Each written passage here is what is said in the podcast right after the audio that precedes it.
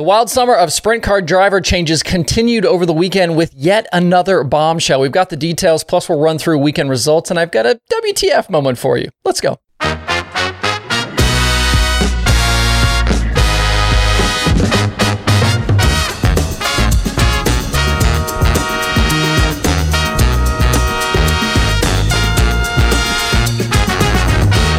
It's Monday, July 24th. I'm Justin Fiedler. This is Dirt Tracker Daily. Before we get into the show, today's episode is supported by our friends at Rotor Ron. If you've been tuned into the daily for a while, you know that Rotor Ron has been a partner before and they're back. Rotoron.com is your one stop online RC speed shop. From hand tuned motors to electric speed controllers, they've got batteries, they've got tires and wheels, and everything in between. Rotoron has you covered with thousands of hand picked RC items from the best brands in the business. Whether you're just getting started in RC racing or you're a seasoned veteran, Ron can help you. Some of the best racers in the country run his motors and parts when they race their RC cars, and that includes some really big time names NASCAR racer Justin Haley, former NASCAR racer Jeff Green, uh, Liquid Lusconi. Uh, all kinds of guys run their stuff. If you order by 2 p.m. Central Time, your parts will ship that same day. And as a bonus for my Dirt Tracker audience, use code DIRTY10 at checkout and get 10% off any order of $50 or more. So pop over to rotoron.com, grab some RC parts, and use code DIRTY10 at checkout. All right, let's get rolling. When was the last time we had a season like this with sprint car ride changes? I feel like every time we think things have maybe settled after a big bombshell, the world just hits us again. And over the weekend, it was the news that Don Kreitz and his famous 69K team in Pennsylvania had ousted driver Lance Dewease. They finished 13th on Friday at Williams Grove against the Outlaws and were 19th on Saturday, and Dewease got the call Sunday morning that he was out. This pairing started together in 2016 and in something close to 300 races had 71 victories together, including some big ones, the Tusky 50, the National Open. That's right around a quarter of the races they entered uh, that they were able to win. But something was different this season, and Kreitz decided to make a change. He told FloRacing's Kyle McFadden, quote, This is not Lance's fault. This is on me, unquote. He went on to say that they've struggled with the new tire and they couldn't figure out how to get Lance comfortable, and he felt like it just wasn't getting any better. And looking at the numbers, he's probably right. 27 races this season have led to three wins and 15 top 10s, but they haven't had a win since May 28th at the Bob Weikert at Port. No wins during Speed Week, followed by two finishes outside the top 10 against the Outlaws at the Grove. A year ago, they had 10 wins and 35 top 10s in 41 races with an average finish of 6.4. This season, Dewease's average finish has ballooned to 12.8, which wasn't aided by four tough days at Eldora as a fill in with a 39M following the departure of Anthony Macri. Whatever the reason here, tires or something else, things have fallen off pretty significantly from where this team has really been used to performing. So now DeWeese is left to try and put the rest of his season together and said he's working on a few things, but he understands it won't be easy on short notice. And Kreitz doesn't have a specific plan to replace Dewease in the immediate future. In McFadden's piece, he said they will see who contacts them in the coming days about the ride and go from there. Kreitz does expect, though, that whoever they decide to go with must perform right out of the gate. Looking around the country at who could potentially be available, I think that list might be pretty small. It'll be interesting to see who they end up uh, kind of going with here, whether it's a single driver or maybe a driver by committee. And beyond the Dewease Kreitz news, that wasn't the only sprint car ride change of the weekend. Going back to Saturday, Shark Racing announced on social media before the Summer Nationals finale at the Grove that Jacob Allen was stepping away from the 1A machine and that Landon Myers was going to pilot the car for the second night. The statement released from Jacob said, quote, I have decided to take some time off of racing to focus on myself and my family. Thank you to all my family, friends, and fans for your support, unquote. Jacob finished 24th on Friday night. He was 16th at BAPS uh, on Wednesday earlier in the week. He was having another down season overall. After that 2021 campaign, there were rumors that uh, maybe Jacob would step back from the outlaw grind, but 2022 was a big step in the right direction. Five wins, 38 top 10s, and the best average finish of his career. But through 42 races this year, he had regressed again. Top 10s in just a third of his starts, no wins, and a down average finish uh, around 14th, uh, down a couple of positions from last year.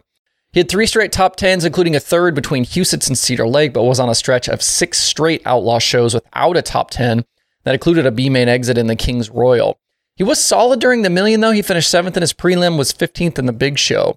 There was nothing said also about the future of the 1A, if they're going to stay on the road, maybe with Myers in the car, if the car is just going to be shelved. The uh, next outlaw races on the schedule are two races at Weedsport coming up Friday and Saturday. Looking at the whole picture here so far in 2023, we've seen Buddy Kofoid in four different sprint cars. Parker Price Miller has driven three. Hunter Schuerenberg has also driven four, I believe. Kerry Madsen has made moves. Shane Stewart and Daryn Pittman have come out of retirements. Corey Eliason got the crouch deal from Indy Race Parts. Anthony Macri quit his family car and is now filling in for Tyler Courtney, and he's driving the Indy Race Parts 71. Justin Sanders is replacing Macri in the 39M after driving the Swindell Speed Lab 39. Lance Dewease is out, Jacob Allen is sitting, and it's only July 24th. And to be fair, this isn't even everything that's happened. There's other stuff that I'm not mentioning here. Two of these moves felt like they came out of nowhere, obviously with Macri and Dewease, and there are probably more to come. I think looking around the country, there are a few guys that are probably on hot seats, and the game of musical chairs just hasn't ended just yet. I alluded last week to unrest in the sprint car world, and to be fair, all of these silly season changes aren't even what I was talking about. If the last couple of weeks are, uh, or any sign here, the rest of this year could stay wild, so buckle up. Oh, with all of that out of the way, let's run through some of the racing this weekend. Up at Huset's, Brandon Sheppard picked up a big victory on Saturday night, leading all 80 laps of the Silver Dollar Nationals. This could be a good sign for Shep headed to the uh, Prairie Dirt Classic this uh, week coming up. He was fast at Fairbury earlier this season with Lucas. This will be a big momentum boost. The Outlaw points leader, Bobby Pierce, also had a good night at Huset's, going eighth to second. In the Lucas Chase standings, Jonathan Davenport continued his move forward. He grabbed third place with Brandon Overton finishing way down in 22nd. And then that's brought Tim McCreadie closer as well. He now only trails Overton by 25 points for that final locked in spot. Lucas is back uh, in a few weeks here for the North South 100. Those outlaw nights I talked about at Williams Grove were split by Logan Schuchart and Rico Abreu. Schuchart was the beneficiary of a mud packed wheel on the final lap for Brad Sweet. The Big Cat said afterward that it was vibrating so bad he could barely see coming to the checkered flag. Schuchart beat him back to the line in a drag race. Saturday night, Rico Abreu went flag to flag for the win over David Gravel and Brent Marks. Headed to Weedsport this weekend, Sweet and Gravel are now tied atop the championship. Uh, Carson Macedo trails now by 44 points.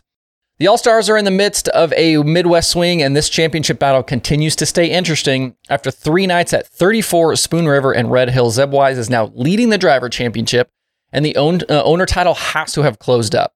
Zeb won Friday at 34, was second at Spoon River, and third at Red Hill while Anthony Macri went 14th, 9th, and 5th in that CMR 7BC car. We'll have to wait until the official standings come out, but what was an 86 point lead has probably been halved going to Benton on Wednesday. Hat tip to uh, Bill Balog there for going back to back Saturday and Sunday.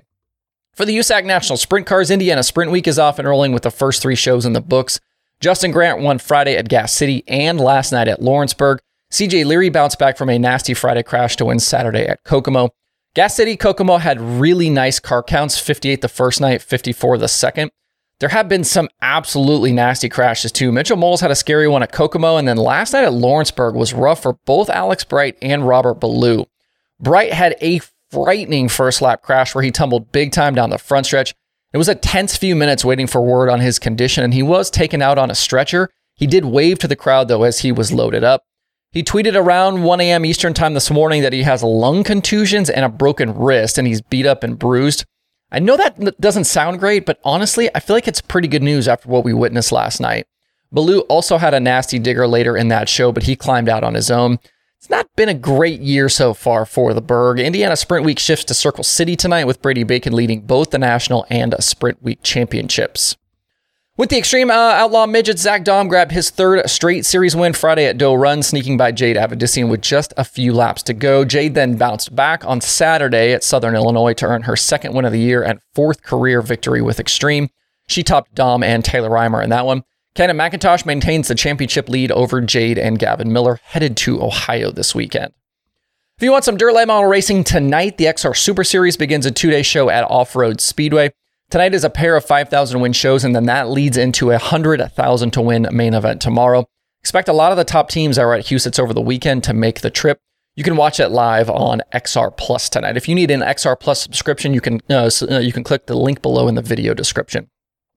Finally, today, your WTF moment of the weekend happened at Limaland in Ohio.